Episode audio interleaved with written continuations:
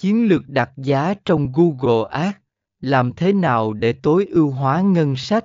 Phần 26C Cách sử dụng tính năng đặt giá tự động của Google Ads tối ưu hóa tỷ lệ chuyển đổi. Sử dụng tính năng Smart Bidding của Google Ads để tự động tối ưu hóa đặt giá dựa trên mục tiêu tỷ lệ chuyển đổi hoặc giá trị chuyển đổi. Điều này giúp bạn tối ưu hóa ngân sách một cách tự động và hiệu quả hơn.